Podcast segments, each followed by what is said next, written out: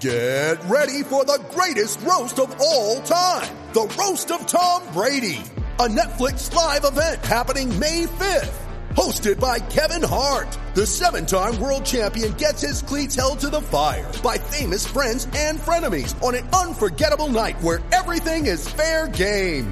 Tune in on May 5th at 5 p.m. Pacific time for the Roast of Tom Brady. Live only on Netflix. You ready? Showtime.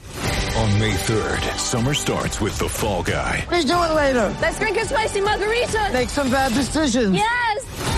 Audiences are falling in love with the most entertaining film of the year. Fall guy. Fall guy. Fall guy. That's what the poster said. See Ryan Gosling and Emily Blunt in the movie critics say exists to make you happy. Trying to make it out? Nope. Because I don't either. It's not what I'm into right now. What are you into? Talking. Yeah. The Fall Guy. Only in theaters May 3rd. Rated PG-13. Hello, everyone. It is Pierce, host of the PJs Cast. And if you enjoy listening to the PJs Cast as much as we do recording it, please leave a positive review, subscribe, and share with friends no matter what platform you may be on. We love discussing the Chicago Blackhawks and, of course, the game of hockey, but we want to reach this out to a wider audience. And doing all those things really help us out. So, once again, if you enjoy the PJs Cast, please leave a positive review, subscribe, and share with friends. And I uh, hope you guys enjoyed the upcoming podcast episode. Welcome, everyone, to the PJs Cast. I'm your host, Pierce, alongside of my good uh, co host, Reagan and Schmitty. So, before we start anything, I thought I would uh, tell an, uh, an, an amusing anecdote. So, I got up early today, wanted to go for a jog, and I put on my clothes, all that stuff, got dressed appropriately for it, and my leg, I felt an itch on my leg, and then I check on my leg, there's two spiders crawling on the leg, so that's freaked the shit out of me. Um, normally I don't care for bugs. Well, like I like I don't like I don't get scared by bugs, but like when they start crawling on you and there's multiple of them, that's when shit starts to get a little scary. So, um, thankfully I didn't get a bite on my leg, but I do have a bite on my hand. So hopefully, uh, I, don't, even know if you can see it, but in your Peter uh, Parker arc. uh, you know, get dizzy, fall asleep later, then wake up with uh, uh powers, and then become Spider Man. So, anyways, I thought thought I would share that because why why the hell not? Anyways, Hmm. So that, that's the start of my day. That's been pretty much it. So, the first thing we're going to talk about is the Blackhawks made a couple of front office moves. They promoted Meghan Hunter to the assistant GM, and they promoted Karilyn Pilch to director of player personnel. So, um, I think that's awesome for them. We've been saying since this podcast started, hire more women in sports. And you know what? I'm glad of the Blackhawks today, and they didn't do it just because you know they're they're women and huh we want to be woke. No, these women have worked hard. They've earned it. Like I even saw Emil Castonguay, who was the first, like the only NHL PA agent. She's now with an assistant GM with Vancouver. She said that Meghan Hunter was a great coach to her and that she deserves that. Karilyn Pilch, I believe, was the the general manager or the coach. I cannot remember. I feel bad that I don't know that she was the general manager or the coach. She might have even been both for the Boston, uh, the Boston Pride. I'm pretty sure. So both these women are super qualified. They know what they're doing, and I'm I'm glad that they got their due. Um, I think Mark Eaton is still assistant GM. I don't know if you guys have anything to add to that, but I think I think that's awesome. Only thing I have to add is one, I like I really love the move. Um, but it was just really pissing me off yesterday seeing so many like people on Twitter saying, "Oh, it's just like a PR move to like Woke Blackhawks. saying Oh, yeah, I'm that. like, okay, no, because for a woman to get into the sports industry, they have to work their ass off because they already have the cards stacked against them. So clearly, they're very qualified for this. I was just saying that, but I think it's a great move, and I think they're both like definitely qualified for it. Oh yeah, like uh, especially Meghan Hunter. Like her resume speaks for itself. She's been she's been working in the sport for almost over a decade now. Whether it was with London, with Hockey Canada, I mean, hell, she was with the Hawks for the last six years. Like, it's not like like you said, like you said, Reagan. Like they're extremely qualified women, and I more I'm extremely um I'm happy for them because, I mean, how we need new faces in the sport. It's simple as that, and it's a start, honestly, and I can't wait. I can't wait to see what new ideas they bring to the table. Yeah. Yeah, like she, I think she was the one who announced the the draft pick last year, like the Nolan Allan pick. I thought she was going to be the the amateur scouting because like the director, the director of amateur scouting, because I think she had a, a big hand in what they did for the scouting last year. But I think that went to that's with Mike Doneghey, and I even listened to an interview with him on Black on uh, the Blackhawks Talk podcast, and it was interesting to hear for him that they want to bring uh, they want to play a fast and a fast and high motor game. That's what they want to look for in their players. And looking at uh, the potential Stanley Cup champion, which will uh, which will segue to right away. That's probably it's probably the way to go. So I like what I'm I'm I'm, I'm hearing and see like hearing so far, but we got to see what they're going to do. And the draft is only two two two exactly two weeks away. So, yep. Um, a lot of um, a lot of questions will start to be answered over the next month for mm-hmm. sure. Definitely. We, we thought least, it, Sorry, what? Oh, you go, you go, you go. I was just gonna say, like, not like questions that are gonna be answered overnight, but at least questions as to the direction Kyle Davidson wants to go in terms of the players he wants, especially with this first draft, especially with this first, um, I guess his first crack at free agency, to see what kind of names he wants to build this team with, at least for the start of the rebuild. Yeah. Also, um, we we thought we might have had something announced the other day. It was funny because you and me, Schmitty, we were, we were finished recording the podcast. We're took, talking about the coaches that the Blackhawks could potentially hire. I think we talked about Luke Richardson, and then we talked about Marc Savard. Brad, Brad Shaw has also been another name that's been in the mix. But uh, right after that, I think maybe like 20, 15, 20 minutes after we were finished recording, Kevin Weeks tweeted out in his – usual way with a video. I think he was like, I'm pretty sure he was at Amalie Arena while he did it, and he's like, the Black. We tweeted out breaking news: the Blackhawks have hired Ryan Huska, and then he deleted a couple of the tweets. And I think Charlie Roumeliotis tweeted out that the fact that they didn't hire Ryan Huska as their head coach. So that's not true. I believe he's still in the mix, but uh, no, nothing official on that yet. But I'm pretty sure they said they wanted to name a head coach like right, but right before the draft or like beginning of July. So we're gonna we're gonna find out in probably a week's time. So Mm-hmm. Um, they yeah. said Ryan Huska is on the list too, and now yeah. that now they're saying Andrew Brunette's on the list as well since mm-hmm. he just mm-hmm. got released. Yeah, that's that, we'll, that we'll, later, but yeah. yeah. we'll talk about that later. That's interesting because he, I think he played here for one season, and I honestly was not expecting him like Florida to go a different direction. I thought they would have kept him, but anyways, we'll we'll touch on that later. I want to talk about uh, Game Four last night of the Stanley. We got to talk about the refs getting a grimy pause on the Stanley Cup final. they're they're golden boys, Colorado Avalanche. I saw that one. Oh my god, just grow up. But yeah, let's talk about the Stanley Cup final. Sorry. Yeah. Colorado won in overtime. Uh, I like. I don't think there's any controversy here. I thought it was a great game.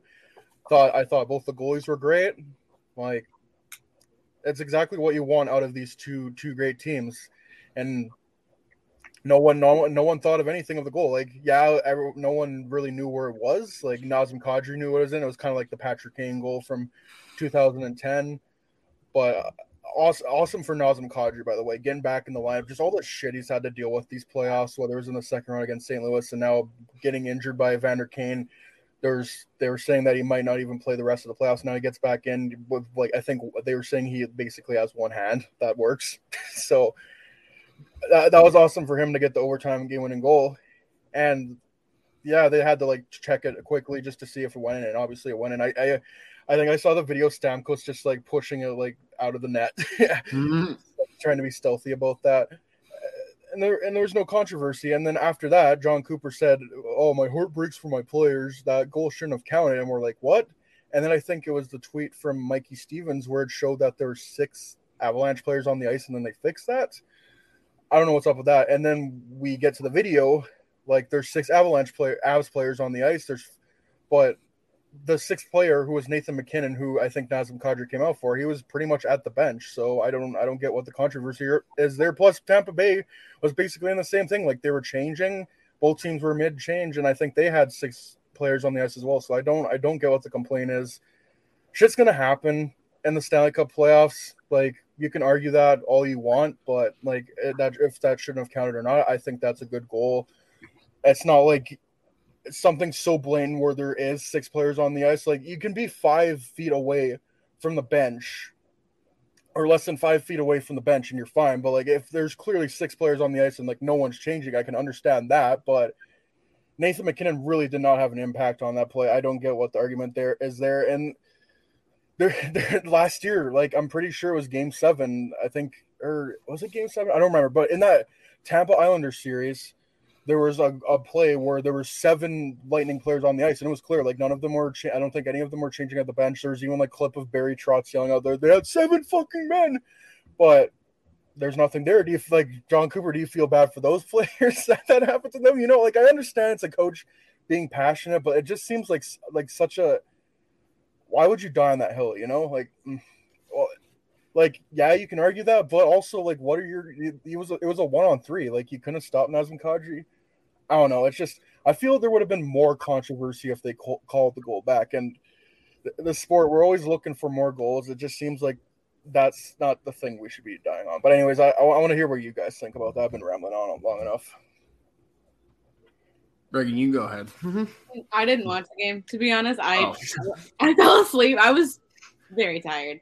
I saw like all of it like this morning, and I'm like, kind of confused. Saying he was basically at the bench, so it's like he didn't really have a lot of like impact in the play. So it's like, you know, I don't know.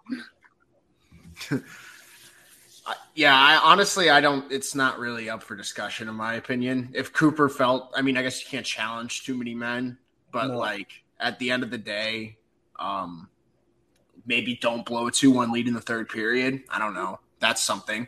Uh they were kind of hanging on for dear life those final two periods. It felt like like once they got that second goal, they were hanging on by a thread. Colorado did whatever they wanted, and in the overtime period, Colorado did whatever they wanted with the puck. Like it just, it felt like a matter of time until Colorado scored at one point in overtime. They hit the post a couple times, I think. Like, I don't know, man. Tampa's luck's gotten very far. They're almost at three cups, but you know, sometimes you're just not the better team, and it's showing. Especially now that they got Kadri back, it's like even if he's not 100, percent you can see how much of an impact that makes. Es- And I don't know the extent to Cirelli's injury either because he looks really banged up Oh, too yeah, now. that didn't all look good. Like Erik Cernak went to the like that. You can tell that that this team They're has limping in, like- three like twelve rounds in less than two calendar years. You can really tell that. Oh yeah, it's definitely starting to take a toll. And guys like Hagel and Stamkos, they're playing injured. You can tell. Um, Killorn doesn't have a goal. Fuck, you know. Mm-hmm. I think the question is who on that team isn't like less Yeah. like who is more than fifty percent good. You know. honestly, and like I'm gonna be honest. Like I'm like walking back from the train station today, and I'm just thinking like, you know, if any team's gonna come back, it's gonna be Tampa. Like Yeah. they're gonna find a way, and it's gotta revolve around probably health uh, playing a factor or and some god way Brayden Point gets on the ice again and is an impact or has an impact. Because if Cirelli's banged up, I mean, we already saw what it did in the second and third period. MacKinnon became alive in the series for the first time at five on five. I feel like in four games. Mhm.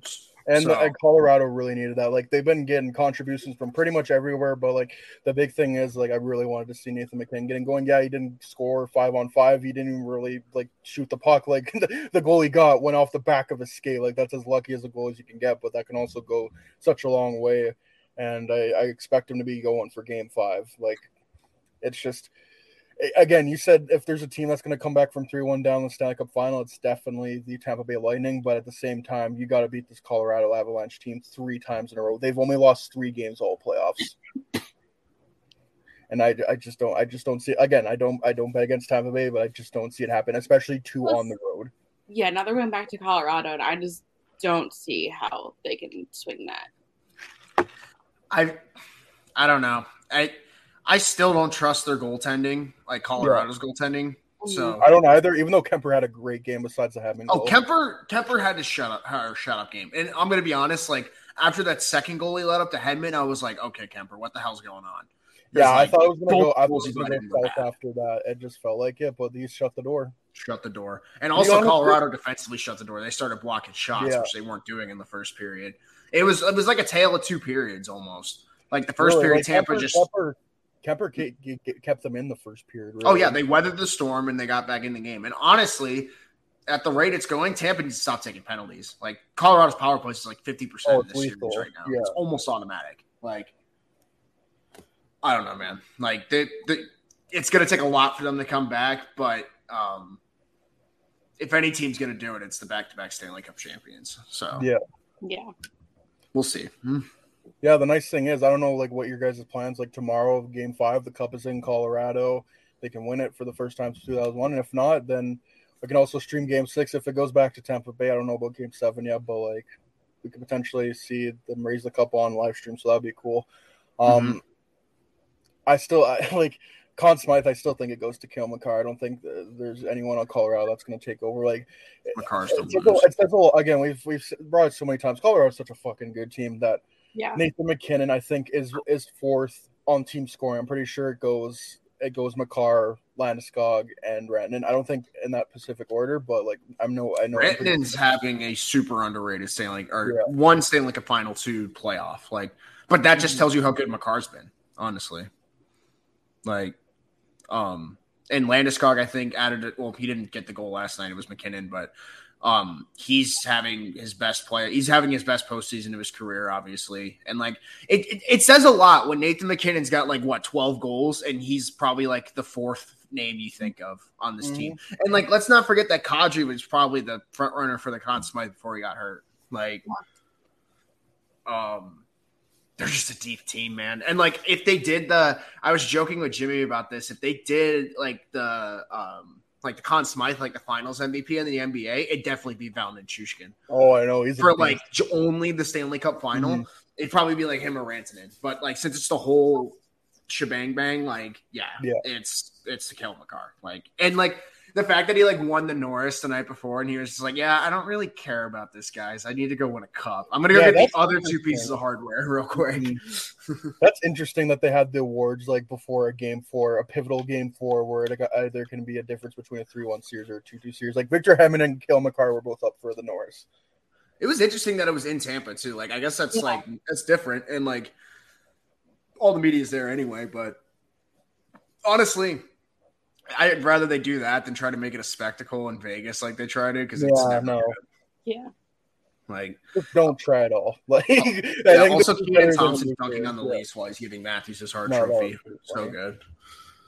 I guess, It's an I easy guess layup. tran- I guess we could transition in that right now. Like before we do, I just want to go over the uh the leading point scores for the Avalanche. So Cale Makar is first at 27.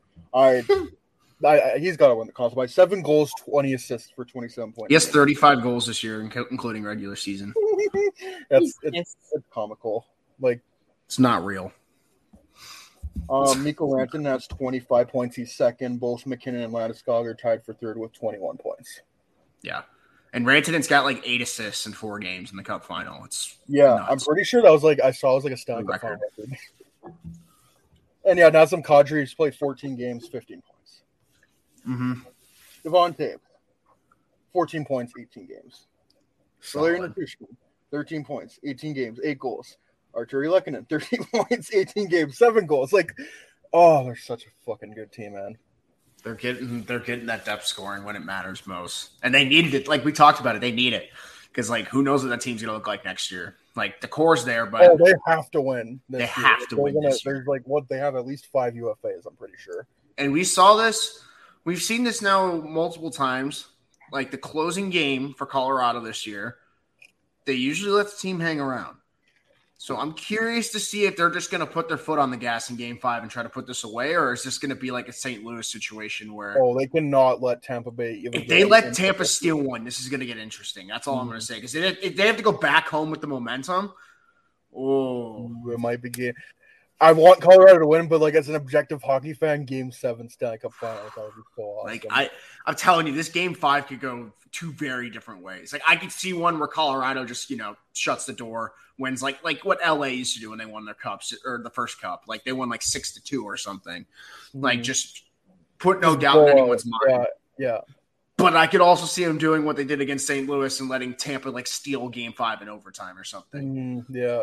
You know, I, I kind of agree with that. I think we, we, we're, we're either going to see a repeat of Game Two, or we're going to see a repeat of Game Five in that St. Louis series where Colorado, yes, they did have the late lead. Like they I had a could see, three nothing lead in that game. yeah, like I could see a three-two or four-three overtime game where like Colorado gets out early, they kind of let off the gas, and then Tampa gets back in and Vasilevskiy steals steals it for them. That's how I could see it going. Definitely. Oh yeah, it's going to be very intriguing though, for sure. I I I don't like. I would like to say I know what's going to happen, but I don't. Hmm. I don't either. And I thought Tampa was going to win last night. Like from the way they were playing, I was I like, they're going to steal this game. Like, especially after that two one goal. Like just I thought they were gonna really take over, and like the how Kuemper let that, I'm like, oh boy, here we go. Like it's gonna it's gonna be an onslaught by like game three was, but no, full credit to Colorado. They like a whole team effort. the storm. Yeah, exactly. Weathered the light, the thunderstorm. One might even say, ha ha. But, ha. It's funny. but um, so yeah, um, Stanley Cup final, where we'll be streaming that tomorrow. Game five, Cup is in the building for Colorado. Could win their first Stanley Cup since 2001. I think I was like eight months old when they when they when they last won their last cup. So yeah, um, I want to get into the uh, the NHL awards. Can we? Because we kind of briefly brought that up. Um, so Igor Shesterkin won the Vezina. There's like pretty much no debate there. Good for him. Rangers are so lucky from going from Lundqvist, probably the best goalie of the past 10, 15 years, to Shesterkin, who might do the same, and pretty much carried that team to two with it, two wins within the cup. Not that or cup final. Not that the postseason counts, but like he's just such a damn good goalie. Moritz Seider won the Calder. No, I don't, I don't have a problem with that either. I think that's a good thing. They got it right. But no, you have to add he won it fucking convincingly. yeah. Everyone in the media did not think Michael Bunting deserved that shit. You know who did have Michael Bunting audience. You know who did have Michael Bunting one- number one though? I think Scott Powers did. Scott, you don't know Puck. Jesus Christ. Should- He didn't have Josi on his ballot for the Norris, man. Like he does not know Puck. We should just bring that up. Like the next podcast. Hey Scott, we love all the work you do with the Blackhawks, but you had Michael Bunting number one. Yeah, How are you going to defend you yourself? No, but like I'm glad Seider won convincingly because like he what he did as a defenseman his first year, like it doesn't get talked about enough. I feel like No, I don't. because it was arguably more too. Did you impressive than what like Makar and Hughes did their first year. Yeah, It, yeah, he's gonna be a star. Like he's gonna Yeah. win a Norris Trophy in the next five years.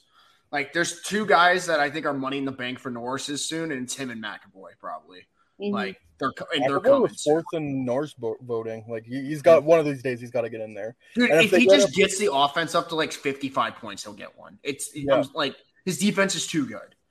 It's And just he only scores like 35 points a season, Yeah, and they're like, "Duh, I need points." We Brett apparently, Burns like, they're trying to- points or whatever the fuck it was. Sorry. yeah. Apparently, like they're trying to go with well, Boston's trying to go with a more offensive coach, so maybe you'll get like more power play looks. I don't know, but Yeah, so they'll get Yeah. David Quinn. uh, No, um, but it, it, that'd be that'd be awesome if they got an offensive coach and he actually like got top power play minutes with like the good players. That'd be nice. Yeah, not that Bruce Cassidy isn't like an offensive coach, but I feel like he's more like a like not Barry Tr- like he's kind of in between like a defense like he's like a two way minded coach, you know? Like Mhm. he's not gonna bring the best offense, but he's gonna bring you like the best defense and you'll score goals, obviously. Like you'll That's be why it fits in Vegas, to be honest. Like, Mhm, Yeah, um, exactly. But yeah, like you said, like dude, if they get an offensive coach in Boston, McAvoy's he's getting the Norris. Like For sure. Yeah, and kind of back to Seider. Yeah, like you bring up Quinn Hughes and Cale Makar, like they're definitely the more flashy type, like offensive types. But like just looking at the all around two way game, more Seider plays like six four, he skates well. Like he's just pretty much good at everything, and he'll knock you on your ass if you need to. Like that's a guy like he's gonna be good for a long time. Like I don't know if you saw his uh like his uh acceptance speech, but like he's a funny guy too. He's got a personality that he plays for an original six team. That's a guy underratedly like that you like you gotta market.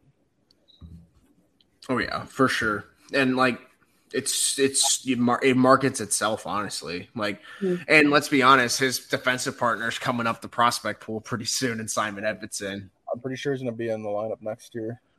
Dude, that could be a nasty top pair for Yeah, a long, thank, thank God long that time. that's not our division or even conference. for now until Yeah. Batman switches up divisions. Oh, relocation. Yeah. and then we're gonna play Tampa eight times again for some reason. Oh my That's gosh. And Carolina and Florida. hmm but um, I thought the most interesting thing with the NHL awards was like like Cale Makar won the Norris, obviously, but like he didn't have more first the most. No, first I. I saw so many jokes where it's like, oh, the electoral college win, where he technically didn't have the most first place votes. It's, like, it's like the points accumulated he had, it made him win. But I don't really have a problem with that. Like Roman Josi was very good, but at the same time, like Cale Makar is also really. So fucking Josi already has a Norris, I'm pretty sure. Like, Does he? yeah, because he beat Carlson like the pandemic year for it. I'm pretty sure. Oh, yo, I thought you were Because Caps fans didn't shut up about that. They were like, "Duh, Carlson deserves a Norris." I'm like, Creek doesn't play defense. I don't want to hear that. That- I think that was the year. Like, I, I forget like how many points Josi had that year, but he was like dragging that crappy Nashville team Oh, into yeah. the bubble. But um, yeah, like it's nothing against Josi. It's just Makar like almost had 30 goals this year while playing with like a what, like a 60 goals for or something. Like Yeah, like, 60% goals for. Mikhail Makar is just ridiculous. Like all his, all the stats are like in the high fifties, even low sixties. Like just looking at the pure raw stats is, and just watching him, like it's so it's so fun to watch. He might be like the best skater in the NHL. Like in terms of like like just like he, he skates like a ballerina. Like it's so smooth. Like it's so fun to watch it. Watch Cam 100%. So I got I got I got no problems with that. Hart, same thing. Auston Matthews, no problem with that. Like Hart doesn't usually indicate best player in the NHL. I still think it's Connor McDavid, but like you cannot deny the season Auston Matthews had where he had 60 goals and he's like playing good deep like again like just an all-around monster. Like I, I think that deserves to be rewarded and and like again whether you agree with it or not, it gets people talking because it's Toronto. Again, whether you like it or not, but yeah, I got I got no problems with it. As much as I hate the Leafs, like I think Auston Matthews is like is one of the best stars in our game. We that I think that's awesome for him to win it. Yeah, um, it's great for the sport. It's great for the sport, especially in the United States, because this Yeah. is like That's what I besides say, Patrick yeah. Kane, he's the only other Hart Trophy winner. So that's like extremely That's right. impressive. I said that's right. I wasn't Kane the first one American to Yep. win the Hart. That's crazy. And now Matthews is the second. And like we're watching a goal scorer where if he could work out, like because Belchi and I were talking about this last night. Um, like if he can keep his health up, he's got a legitimate shot of being up there with Ovi when he's done in terms of goals. Because this dude is averaging like 40 goals a season since he got in the league. And he's And, missed like, time. Yeah, he's missed time. I think he had 41 and 47 last year. Like he is He would have hit fifty if like the the COVID sh- the the COVID sh- shortened year like the the seventy game season. Yeah. Like it it's oh man. It's just like he is scoring at an ungodly clip since like 2020. And if he mm-hmm. can keep this pace up, he he might go down as like one of the greatest goal scorers of all time for what he's doing at a young age. Like I know we said like people probably said that with Stamkos a lot too, and that was a big thing with health. That's why I put a big asterisk on it because you've got to look really far in the future to think he could even have the trajectory that Ovi did. But there's only three guys that have had a 60 goal season in the salary cap era. So like what he did is just unfathomably impressive. And he didn't do it in a full 82 games. I think he did it in 72. Yeah, So- sixty goals in seventy three games. Yeah, that's freaking insane. Like he he could legitimately crack six, 65 next year if he plays a Dude, he could get he could inch to seventy. I think he could hit sixty nine. I say he does There it it. is. Yeah. Dare I Um, say it's nice. so Auston Matthews in 407 games has 259 goals. That averages out to 52 goals a season. Absolutely ridiculous. Like just and he's only had one one season above 40 goals, and it was this year when he had 60. And he probably should have two 50 goal seasons if you look at his last two Oh, seasons, his goals yeah. per game. So he's just he's ridiculous. Like he he's probably going to be a 50 goal scorer every year from here on out. I would have to imagine, especially if they keep him and Marner together, because like the chemistry they have at five on five is just ridiculous. It hmm. doesn't matter who you put with them. Hyman, Bunting, Kase, Nylander. Like who, who cares who you throw on that left wing? Those two have the most ridiculous chemistry in the NHL, arguably. You could throw me on the left wing and I'd be all right. And I could bang in about five goals off my ass, buddy. but um, yeah, Matthews is sick. Like To put it in perspective, I had Ovechkin has 780 goals in 1274 games, which is fucking amazing too.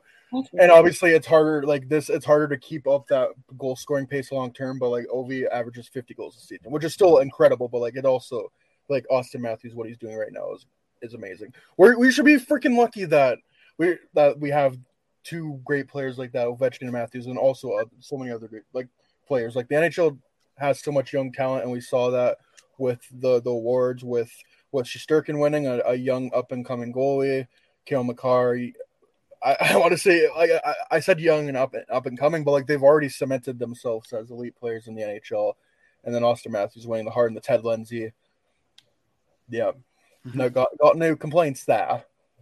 Oh yeah, it, it it was a good year for voting. It's not a year that's left up to much question. The Norris is maybe the only one where people can have different opinions. Yeah. Besides that, like Even last year was pretty good. I feel like the past couple of years they've been pretty. There's not like one where that's just so egregious. Where I'm like, okay, guys. yeah, Like, there's obviously like some like in individual ballots. There's like a lot of. I think there's like a couple Montreal riders that left Matthews completely off. Like I think Craig Button had Auston Matthews at fifth, but like overall, like I think the correct people won. Like the correct won. the race. Craig Button needs a needs to not have a platform anymore. Oh my god, Craig Button does not know puck. Ugh. he and LeBrun need to just go to the school of learning how to fucking LeBrun. Jesus, not LeBrun, um, McGuire, not LeBrun. No, Oh, different LeBron. Pierre. Pierre on the mind. no, LeBrun's a good Pierre. McGuire can kick rocks. And he did. He got fired from the Ottawa Senators before they moved into the their new arena. And the Breton Flats. Oh my fucking god, they're finally gonna do it after like Finally. five years of complaining. Yeah. It I- literally took the owner dying. I know. I wanted thank you for saying it because I didn't want to say it, but yeah, Oh, I'll say it. Like it, Yeah. like th- there just would not have happened if Eugene Melnyk's still alive. No, it is true, though. confidently say that. it's almost like it's it's like the Blackhawks 2007. If Bill were to die, like I don't think that change doesn't happen as soon as it did. No, and like sucks to say it, but it's just like I mean, the writing was on the wall when it happened. Like, I, I, I don't know. It's just like this should have happened a long time ago for a team that very easily could have been having a way better attendance record than they have. Yeah, But it's that conversation we always have, Pierce. Why are they why are they putting stadiums an hour away from the city? Like Arizona had that problem. Mhm. Um, Tampa's got that problem with the Rays, if we're being honest. Like didn't they play like Montreal half the year, one year, whatever? Like then they were played- trying to because Oh, Tampa okay, didn't get that good of attendance. Like they literally almost did if it weren't for if it wasn't for COVID and like the restrictions going across the border. But um dude, like it's just it's it's inexplicable. It's like it's it's unexplainable when you're a franchise that's built around making a bunch of money and you're like, nope, Mhm. I Your Canadian market too. Yeah, I don't know, man. This should, like an this is a move original that should happen a while but ago. Still, yeah, exactly. At least it's happening on the uptick of the rebuild, hopefully for Ottawa. Mm, yeah. Yeah. That's nice. I think I don't know if they said they're gonna start like I don't know when they said they saw like gonna start construction for it, but like they said 2024, like 2025 maybe. I don't know. I didn't really read into the details. Like I don't know the financial stuff how that's gonna work, but all I know is like Ottawa.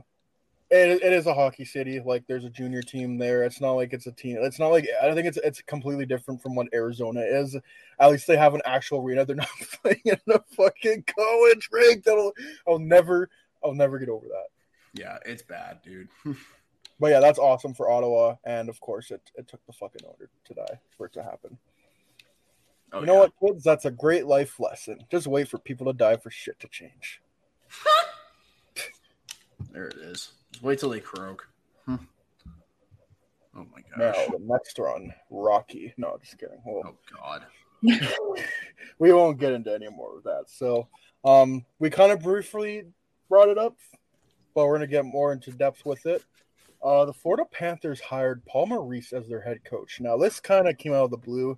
I wasn't expecting them to hire uh, Paul Maurice. I thought they would definitely been on Bruce Cassidy or Barry Trotz. Like they, even if Bruce Cassidy gone to Vegas, like they still could have gone with Barry Trotz. I don't know. I like Paul Maurice was an okay coach with Winnipeg. Like you look at the team he had, like kind of an average defense, great offense, great goaltending, but that team just can never really like be a consistent team. Like I think they I think they made it to the conference finals that one year in 2018, but other than that, like first round, they did make the second round, I think, in 2021.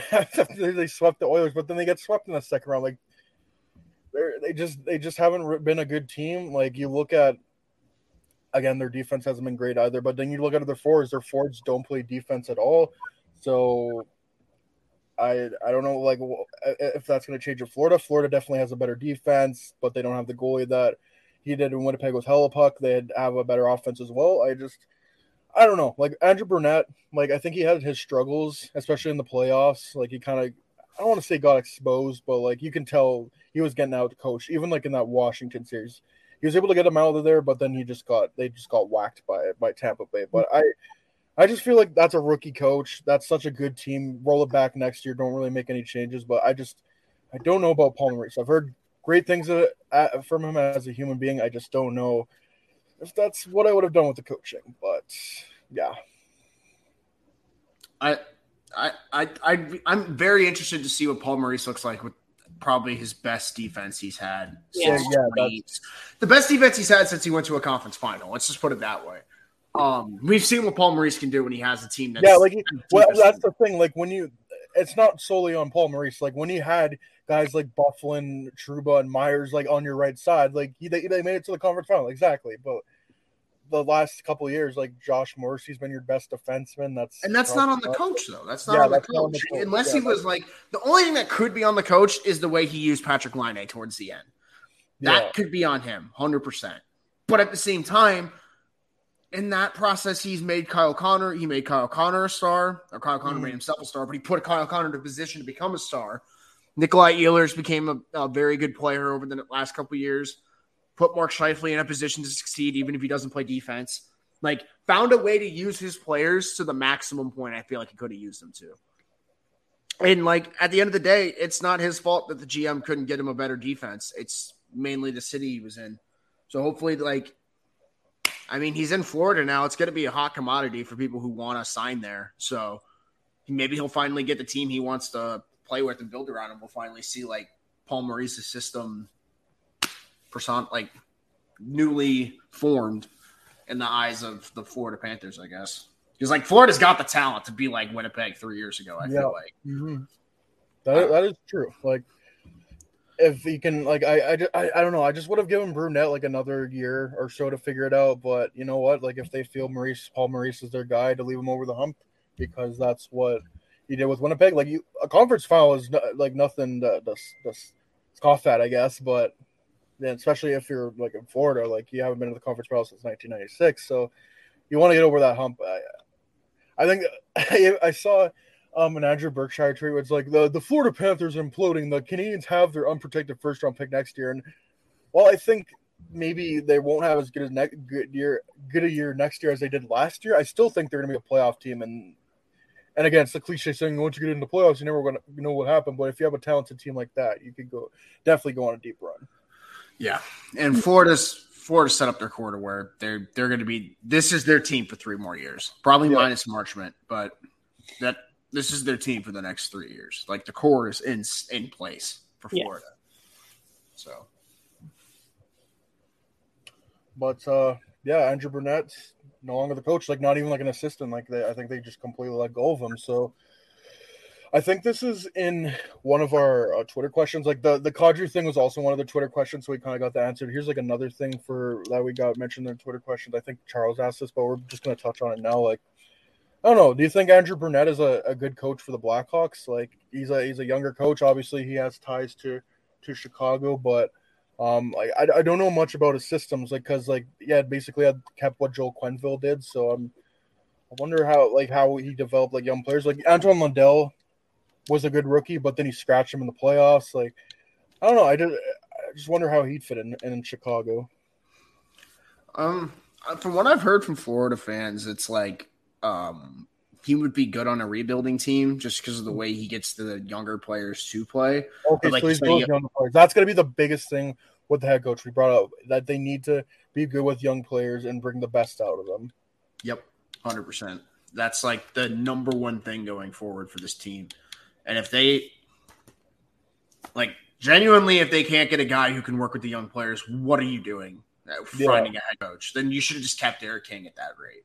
Yeah. So obviously, Florida was in a different spot. They feel like they're on the cusp of something bigger. They wanted a more seasoned coach, someone Yeah. who's been there, someone who has the miles on him, I guess. And Maurice fits that bill for sure. Um, and obviously, like I don't think Trotz want maybe Trotz like I think like that thing we heard about Trotz going wanting to go into management in Nashville might actually hold something because like if he's not taking these coaching jobs in like Vegas, in Florida, in Dallas, Winnipeg is the interesting one.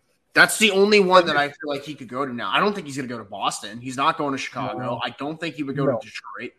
Um, Maybe Detroit, but no. I, I think it's that would be the wild card. That's the wild card. Because Detroit is on the upswing, and like he could really do a lot of work with transforming their their players into more two way players and like getting making probably Mo Seider even more of a beast. Yeah, honestly. And Simon Edvinsson too. Like And the big thing with defense Trotz is he brings the goalie coach with him. Yeah, So, I think it The is. guy who's made Holtby a Dude, he's make Trophy candidate. Delkovich good now. Yeah, dude, he would no, he'd be with Cossa when Cossa comes. up. Cossa too. That's right. Yeah, no, dude, like Ooh. Detroit would make a lot of sense. Also, they bring the goalie coach to Winnipeg with Connor Hellebuyck, lol. But um, or they bring him to Boston with Swayman. Yeah, that's gonna be. Oh yeah, dude. Trotz goes anywhere, he's gonna bring success. It's just the way it is. It's all. It's just up to him at the end of the day. He's. he's you gotta remember, he's in his seventies, I believe. Like, I think he's in his six. I don't know if he's in seven, but like he, he's getting 60s. up there definitely. let me see. Let me go look up Trotz. Maybe, he's like five or something. I don't. I oh, know he's that old, but yeah. He's he's up there with the coaching like um accolades. Oh, he's 59. I lied. My bad. Oh, I thought he was alive. I'm thinking of Lou. Lou's in his 70s. Lou's in his 70s. You That's lose one was in the eighties, man. Yeah, Lou's an old fuck. But yeah, Trotz is. I just I just think Trotz has been around forever because he's been coaching for so long. He's been. I think he played in the NHL too. hmm Yeah, but he's been coached for like 20 something years. Like, Yeah, he, he was he was the first coach of the Predators, and he was there for like 15, 16 years. He was there when we played him in 2010. That's for sure. Mm-hmm. Yeah, But um, yeah, maybe And he just wants to try something new. Take a year, take a gap year, take a gap year, and go coach in minor league hockey with Mike Babcock. I mean that's what Joel Clemens will do. He took like a year off, but Yeah. oh, Barry, that's the thing. Barry Trotz can do whatever the fuck he wants to do because he's earned it. Mm-hmm. And like the thing, like he's developed so many good defensemen over the years, like Shea Weber, Ryan Suter. Like I think Ryan Ellis came into the league when, or came into Nashville when Trotz was still coach. Same with Roman Josi and Mattias Ekholm. I, not that I think he like was there for their full development and when they really became NHL defensemen. But then you go to Washington, like maybe not the same success in Nashville, but like John Carlson, like you managed to win a cup with John Carlson as your number one defenseman. Like Michal Kempny and John Carlson was your first pairing defenseman, and you're able to get a cup out of that. And then you go to the, the Islanders and he makes Adam Pelech and Ryan Pulock elite defensemen. And now I think about Detroit with Edvinsson and Seider, and I think they have a couple other guys. Detroit would not be bad. It makes a lot of sense. It just comes down to what Trotz wants. Honestly, it really comes down to what Trotz wants because he's got all the playing, all the cards are in his corner right now. All the chips are in his corner. He can do whatever he wants. Exactly. Um. So according to Frank Seravalli, Vegas made like a verbal agreement to sign Reilly Smith to a three-year contract worth five million per. One thing, we know how Vegas is good with uh with uh, keeping up with their players, keeping promises and stuff. Two, how the fuck are they going to afford this? Yeah, I'm literally about to pull up the cap friendly. Like, I get they get Yeah, they, they just got Weber's contract to put on LTIR, so they're gonna have like Mhm. technically like 90 million cap space to play with. Like, but they got to get really close to the floor. So that probably means Smith's deal's not going to get finalized for a long time. Yeah, Like, Yeah. it because might not have be to put like free after free agency probably. yeah, because they're going to have to like put names on LTIR and stuff. Like, it, It was like when you know what that trade reminded me of, and I didn't even think about it. The Dadonov for Weber trade, the Johnson for Seabrook trade, albeit Chicago. had stuff Yeah. Yeah. it's a lot like that. It really is. And man, why couldn't Shea Weber just be a troll and retire? Like, honestly, mm-hmm. like it would have been so much funnier. But no, now they have literally still negative cap space. Like I apparently from what I've heard, they're gonna they they have to move like Martinez and like Carlson to get under the cap. Yeah, One, I don't see how you move those without one giving something or two getting nothing in return. Right. And we know Vegas loves trading contracts for nothing in return. So I don't know. literally Man. never Vegas, get over I hate the way they're run. honestly. gifted us uh, the Vez the Vezina trophy for literally nothing. nothing. Yeah, because Mikael Hakkarainen, God bless his soul, like he's I don't Got caught if anyone- immediately. Like poor Yeah, guy. like, Oh, fun fact: Zach Whitecloud's the longest contract on Vegas. Make him the give him the C. Yeah, does he have a no movement clause or like any kind of clause? No, but he an eight year contract at that number is a no movement clause. It's the Colton Sissons deal. What players on that team do have no movement clause or even like no Oh, I got this. clauses? It's Mark Stone, it's Jack Eichel, Okay, and yeah. then the and then it's Pietrangelo. They got full no moves, and then the no trades are Pacioretty, Carlson, Marchessault, Martinez, and McNabb. So this is where it gets interesting because I'm like, I don't know who they can trade. Like technically, the has transfer salary. guys, it'll just like they- they'll have like a trade list, and like it depends. It can differ like how many cheap teams they have on. Like there's some that have five, like that'll be like, oh, I don't want to play in Canada or whatever. And then there's some there's some ones that have like 28 no trade clauses, like where they don't want to go to. Something Dude, like that. Like, I think that's how it works. yeah, but like also like it's a problem when the only guy who's got salary that doesn't have a no move clause is Shea Theodore. That's a problem. like, oh man, if you get cat strapped, what the, what? I don't know what's gonna happen. Like, genuinely, Well, That- I know he has five five point two. How many years does he have left on his contract though? three. Vegas is gonna have an interesting window. Honestly, I'm looking at their contracts. Like, Theodore's up in three years, McNabb's up in three years, Leonard's up in three years. I, I want to say who was who else is up in three years? Oh well, Pacioretty's up next year, which is going to be interesting. And then in two years, each Marsha Show, Stephenson, like all of them are up.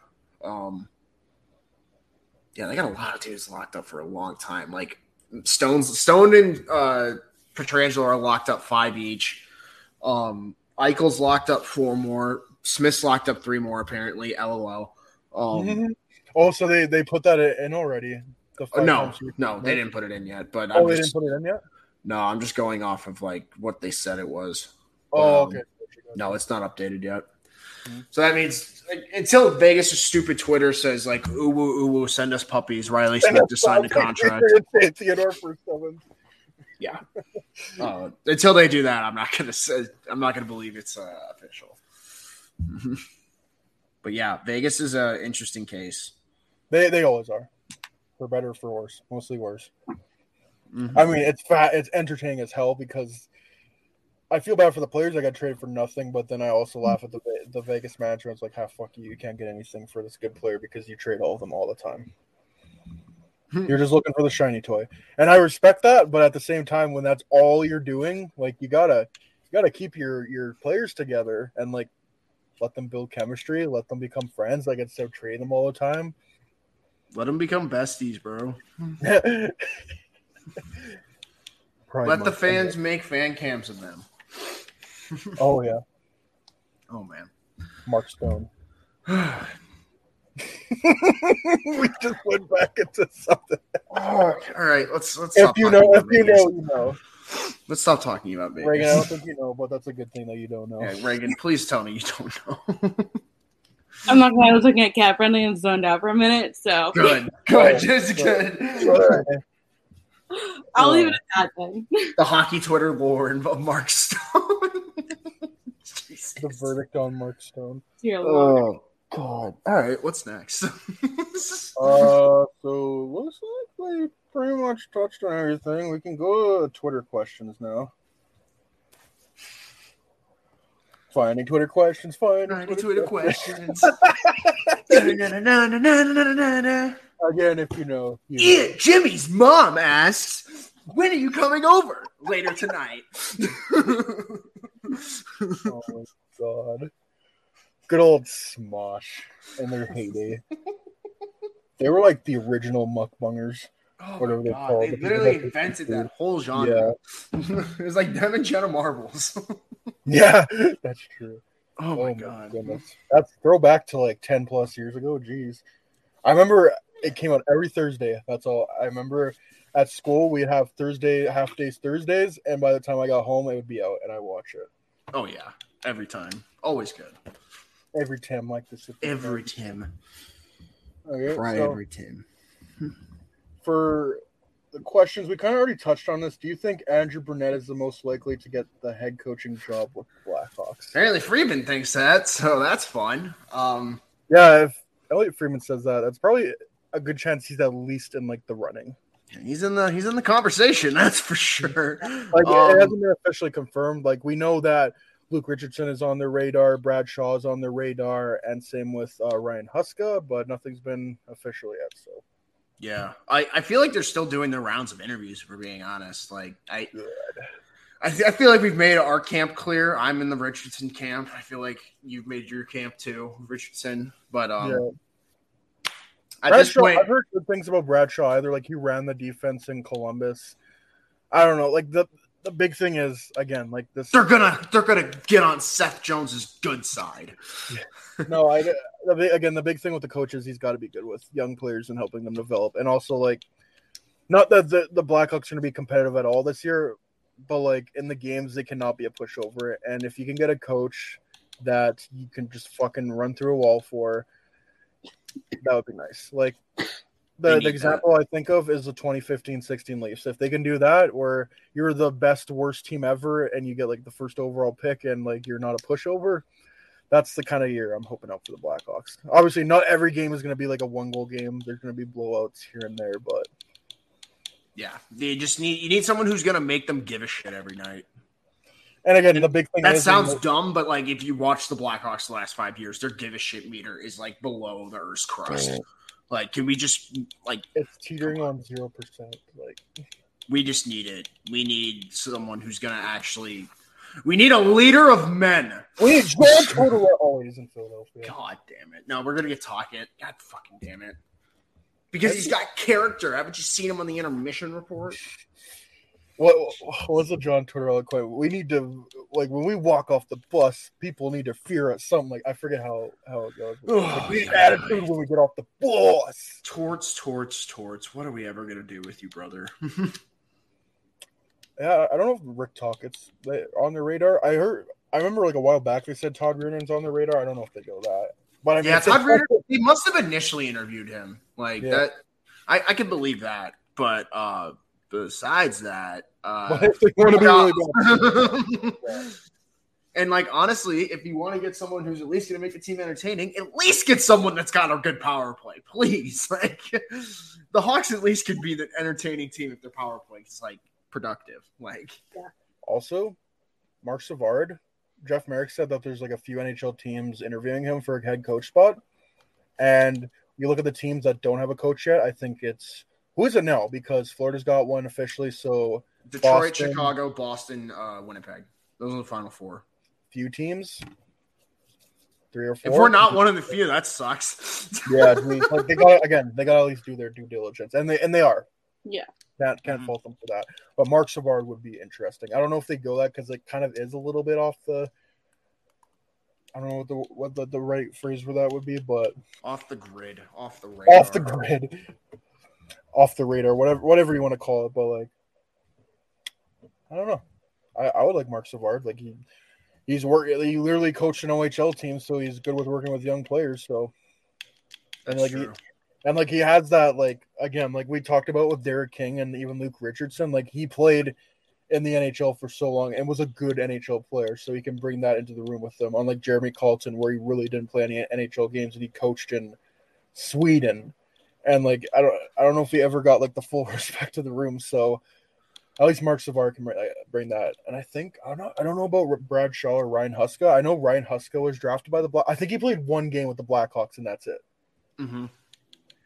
Yeah, he he was drafted by them, but he didn't play a lot for them. But the thing with Huska is he has a like his track record with their AHL team is extremely good, and their AHL team has been known for developing not like talent, but they've been known for developing guys that the Hawks are going to be having in their system, basically, like That's those second tier guys. Last few years, so anything. Yeah, an like- I don't know. I just it would be nice, wouldn't it be nice?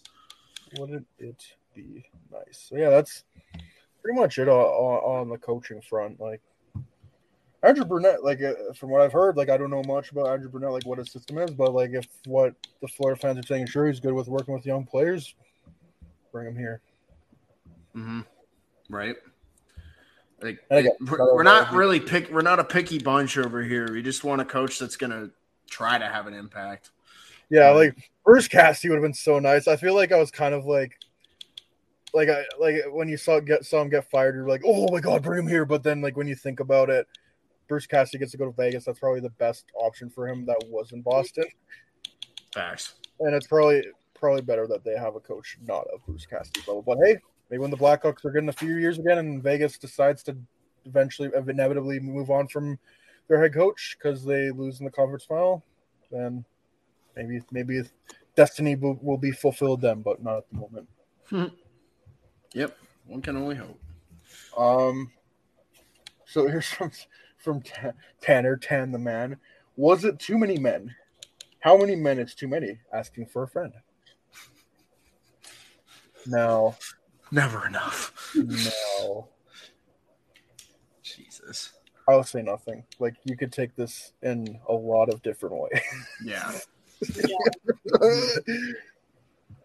Uh, we touched on the Colorado thing. Like, Yeah. buzz off. Honestly, Tampa shouldn't even be talking because their first goal, 30 seconds in, Kuemper had his mask off. So, like, that was the thing they're saying. Like I think they said that since technically Tampa like had possession of the puck, like there was a play ongoing, like that it counted. But like that's the thing. Like shit doesn't go your way. Like Colorado didn't bitch and complain. Well, I bet they did, but like they they kept playing, and I know it was overtime, but like shit happens in sports, man. Like you just Yeah. gotta get over it. You don't always Yep. get what you want. And like Tampa, I know they've won back to back cups. You want to get that third straight one, but like Jesus. you, you- get a grip. Like, honestly. It don't always go your way, and no one's no one's no one's crying for you. Sorry. Nope. but- Oh, no. You guys aren't going to win three straight cups. Oh, oh no. You had to Jacob play three like, playoff seasons in two years. Oh, no. Literally, they played twelve playoff series in less than two calendar years. Like, That's insane. Yeah. yeah, like, I, I have little to no sympathy for them. Like, honestly. no, I zero. Like you finally got bested in a series. Tough toodles. Like you go on with your merry way. The twelve, the twelve series out of twelve series that you played in the past couple years, you finally It's so dumb. a team that's better than you. Like, uh, no. Now, the more I think about it, I'm like, you know what? That's just the coach being coach. But the more I think about it, it just it's dumb. That's stupid. Why would you Really cause? dumb. Yeah, like, why would you cause all that? Like, when I don't know, whatever. Johnny, Well, he- he's just a crybaby, bro. Like literally, he didn't win. Yeah. He's spoiled. Mm-hmm. Like we touched it on already, but it's like no one even said anything until like way after the game was over and like post game press conference. Like, Right? Right? point, there's nothing you can do. Yep. So- move you're not out of it yet. Win game five. Just take it game by Yeah. game. I guess. Like, Try again next game. Better luck next time. Go get him, Anyway. Tiger. hold that tiger. Oh But um, what Jacob said, I think five guys is my maximum, but I'm willing to try six. the coach when he pulls the goalie. I love five guys. They have the best burgers going? Huh? Why are you talking about? oh yeah, let's. That's enough of that. Okay, here's a two-parter question from our good old pal Tate. Who are the most likely potential free agent targets for the Hawks? Biggest potential bust in the top 10 this year and most underrated potential first rounder this year. Who do you want at two if a DeBrincat trade were to happen? If we trade into the 10 to 15 or 20 32 range. So we'll start off. so that's a that's a heavy question. that's, a, that's a three, uh, four? It's a four No, that's a three- parter. that's a three-parter. I can't count. Um, so potential free agents likely for the Blackhawks. I know he like jokingly said Nichushkin like uh, before like the Cup final or even like the the run that Colorado made. I'm like Nichushkin wouldn't have been bad for like a five times four. He's young. Like the way he plays, the Blackhawks need more players like that. He's good two way player. Like he plays the speed. He's a big body. Like I think Kyle Davidson would would would like that, but he's priced himself out out of Chicago. Oh yeah. Like, uh, you might get a six times six.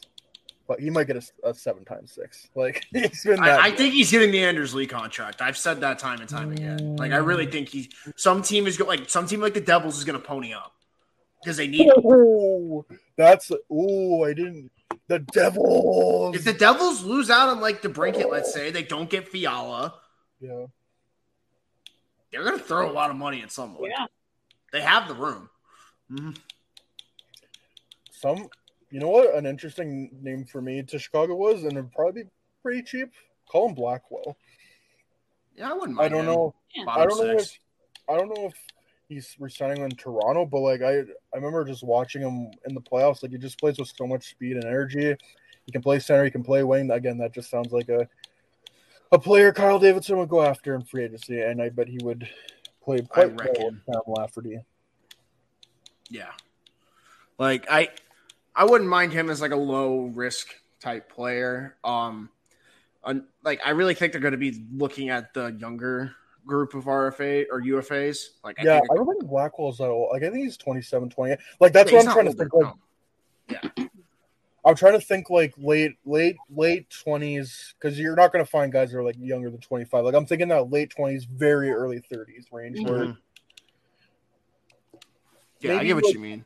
yeah, but like I kind of like what they did when he shall not be named signed guys like Mattias Janmark and Carl Soderberg to one year contracts. Like I want to see them do that because they're going to need to acquire more picks or even just decent prospects at the deadline next year. So might as well bring those guys for one year, dude. Even I, you might hate me for saying this, but like if they bring Calvin de Haan back for a one year deal, if they can trade like at a cheaper deal and they can trade him for even like a late round pick, do it. Like I, don't- I don't know. I there's a lot of little signings that I feel like they could do and I would be happy with, but like I, just don't spend a lot of money. That's Yeah. that's my big. And if you're gonna spend it, spend it on someone who's on the right side of thirty at least. Yeah. Um, Yeah. like if you're gonna throw term at anyone, like a guy like a come with. Burakovsky's a guy you throw term Yeah. at, but like Or Shushkin. yeah, but Really, any of the Colorado guys.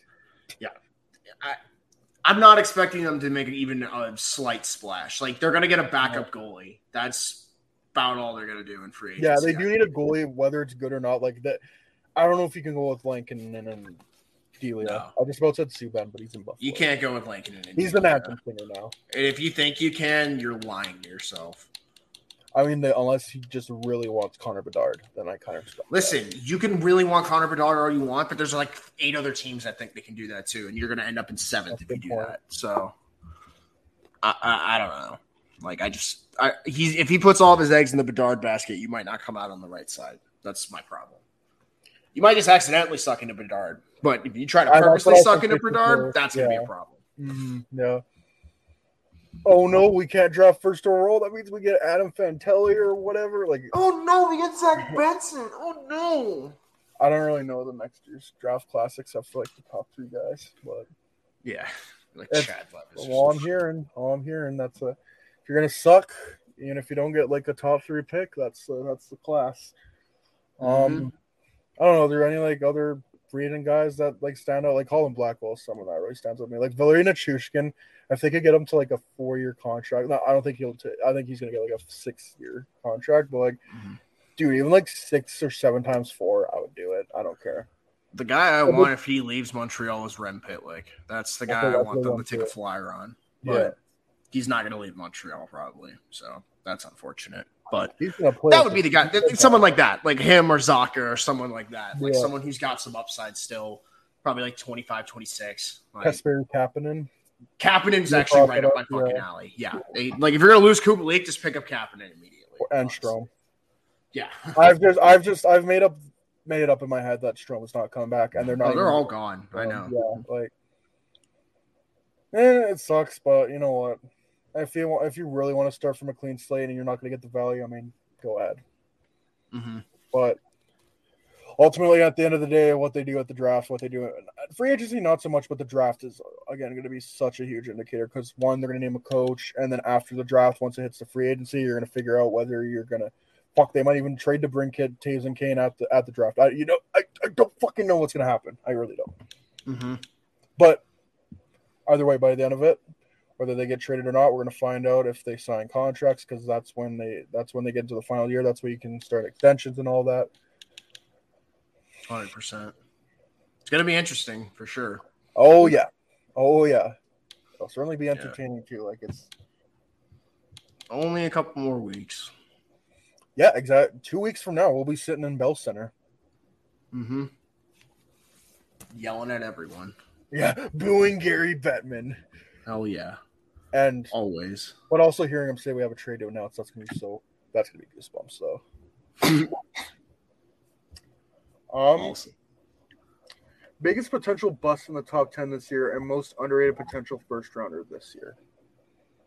Um, Um, I don't know the draft class well enough to be honest. So yeah, no Pierce, that's your territory. No worries. I'm literally pulling up my sheet right now. I'm gonna be honest. I don't like Yo- Joakim Kemell's game. Um, Mm, he's got some boomer bust in him. I feel like.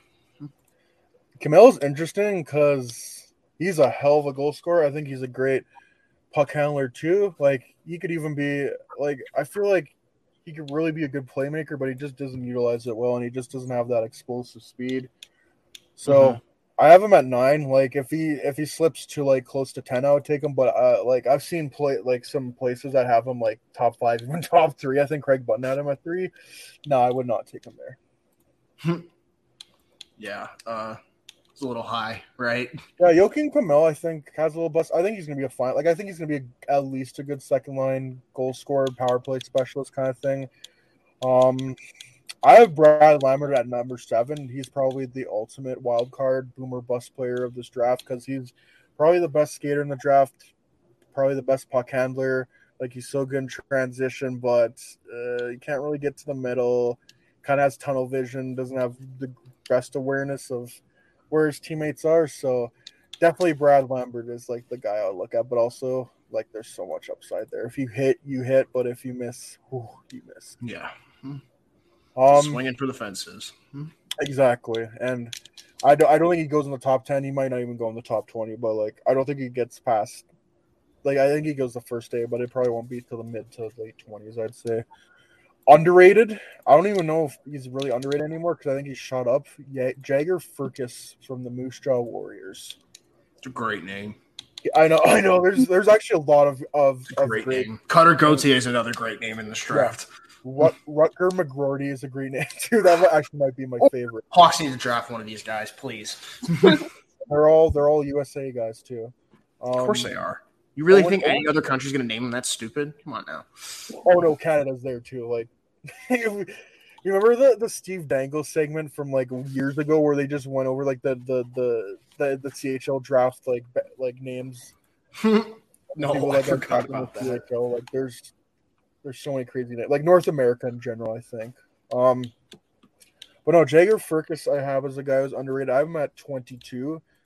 I don't know. He should go in the first round. I think he should, but always a Mm-hmm. big factor on draft day is size. He's only 5'10 and 150 pounds. Like he's a very small guy. He had a very good year in the WHL, but I I don't know, man. Like I think he can be a, a really good, like energetic, like second line winger. And if you could snatch him in like the late twenties, like and even if he falls to day two because of the size, ooh, you might be getting a steal.